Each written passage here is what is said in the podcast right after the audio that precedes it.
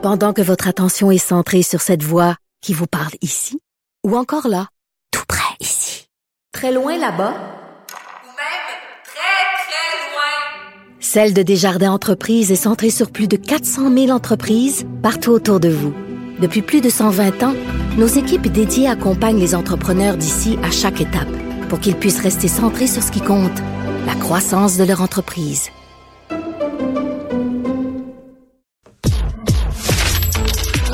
Économie, finance, affaires, entrepreneuriat.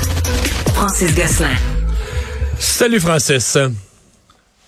Salut Mario. Si je me trompe pas, à la SAAC, euh, le mois de mars, c'est le mois où tout ce qui est commercial euh, est à échéance, doit renouveler ses immatriculations d'ici le 31 mars. Euh, ça doit, ça doit inquiéter certains camionneurs, non?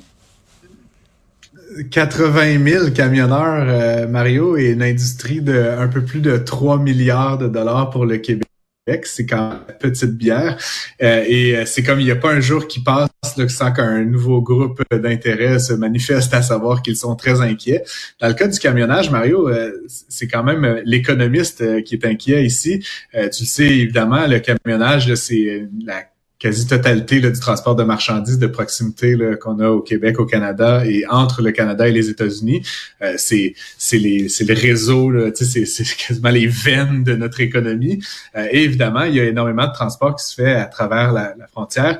Euh, et là, avec les problèmes qu'on vit avec la SAQ depuis depuis le lancement de leur nouvelle plateforme, ben là, il y a de nouveaux de nouveaux problèmes, c'est-à-dire que les camionneurs qui ne relevaient renouvelleront pas leur permis ou leur plaque ne pourront plus se rendre aux États-Unis, euh, ce qui va euh, complètement paralyser cette industrie-là, poser de graves maux de tête aux opérateurs et aux camionneurs individuels. Euh, le Journal de Montréal a fait un papier là-dessus, mais c'est relaté dans d'autres médias. On parle de, plusieurs dizaines de milliers de dollars par mois qui, par individu qui pourraient être perdus. Euh, et c'est souvent euh, lié à des emprunts pour l'achat de camions, etc. Donc, ça pourrait mettre des gens en grave difficultés financières. je trouvais ça original. Je ne sais pas si ça va suivre son cours dans la tête de nos ministres, mais quelqu'un évoquait de peut-être suspendre le paiement des permis de conduire pour l'année 2023. ça ferait mon affaire. Mais je, Quoique c'est pas un gros montant, mais, mais encore une fois, ça, va vraiment être un casse-tête immense si euh, les camionneurs ne peuvent plus se déplacer à leur guise pour euh, ramener des marchandises. Puis ça pourrait même créer de l'inflation, Mario, comme tu le sais, comme on l'a dit souvent, euh, la période inflationniste qu'on vit actuellement, elle était en partie liée à des enjeux de logistique. Hein. Tu te rappelleras, les conteneurs, les ports, le transport euh, par camion notamment. Et donc, si là, il y avait cette problématique-là qui persistait par-delà euh, la fin du mois de mars, qui est quand même assez bientôt, ça pourrait créer de l'augmentation des prix, notamment dans l'alimentation, où on importe quand même une grande quantité d'aliments, le frais de la Californie, de la Floride, etc.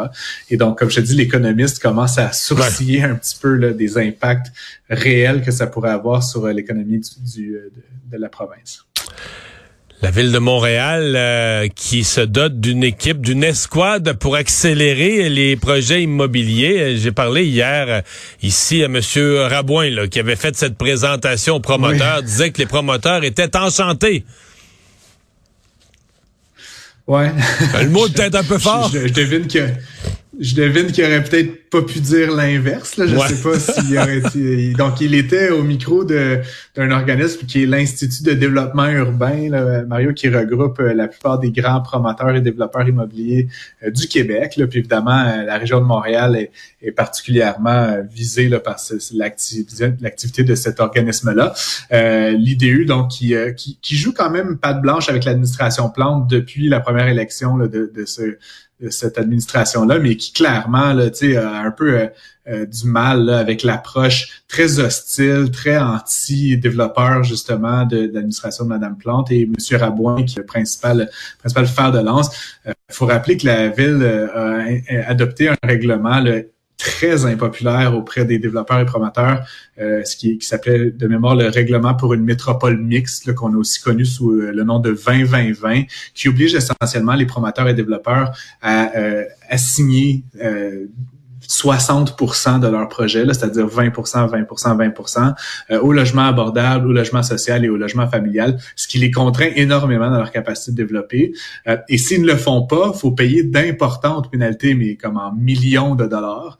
Euh, qui plus est, chaque projet le prend une éternité à être analysé par la ville. Ça a explosé. Là, on parle de délais qui ont doublé dans certains cas, Mario, pour l'octroi des permis. Puis là, dans les circonstances actuelles où les taux augmentent, les taux d'intérêt, ben, si ton projet, il prend 200 jours à être approuvé au lieu de 100 jours, ben, pendant tout ce temps-là, tu détiens les, terrains, tu payes des architectes, tu payes toutes sortes d'affaires, puis le capital, lui, euh, le banquier, là, il s'en fout là, du délai d'émission de, des permis. Donc, la ville nomme cinq fonctionnaires. Euh, je ne sais pas si ce sera euh, moi, mon doute, Mario, là, comme je suis aussi consultant en gestion dans la vie, comme tu le sais, est-ce que ces cinq fonctionnaires-là, ils vont être acceptés par les équipes de l'urbanisme de Montréal? Est-ce qu'ils vont avoir les pouvoirs nécessaires pour vraiment faire des blocs?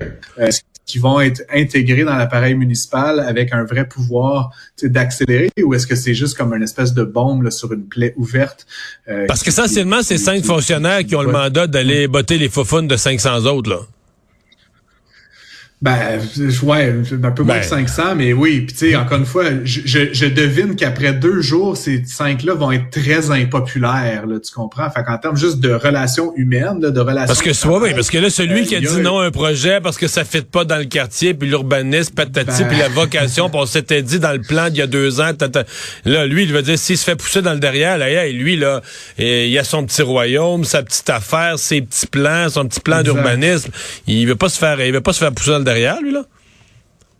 Effectivement, puis comme je le dis, le problème est un peu, la pomme est un peu viciée, là, tu sais, comme je dis, avec le projet de règle, ben, le règlement maintenant de, pour la mixité, ça fait en sorte notamment, tu te rappelleras, Maron, on en a parlé à l'émission, le projet de, de construction euh, autour de l'ancien hippodrome Blue Bonnet qui a attiré zéro de promoteur, on voit bien qu'il n'y a pas d'appétit actuellement de la part des développeurs de se lancer dans des projets comme ceux-là, sachant euh, que la ville opère de manière limite un peu de mauvaise foi par rapport à leurs ambitions.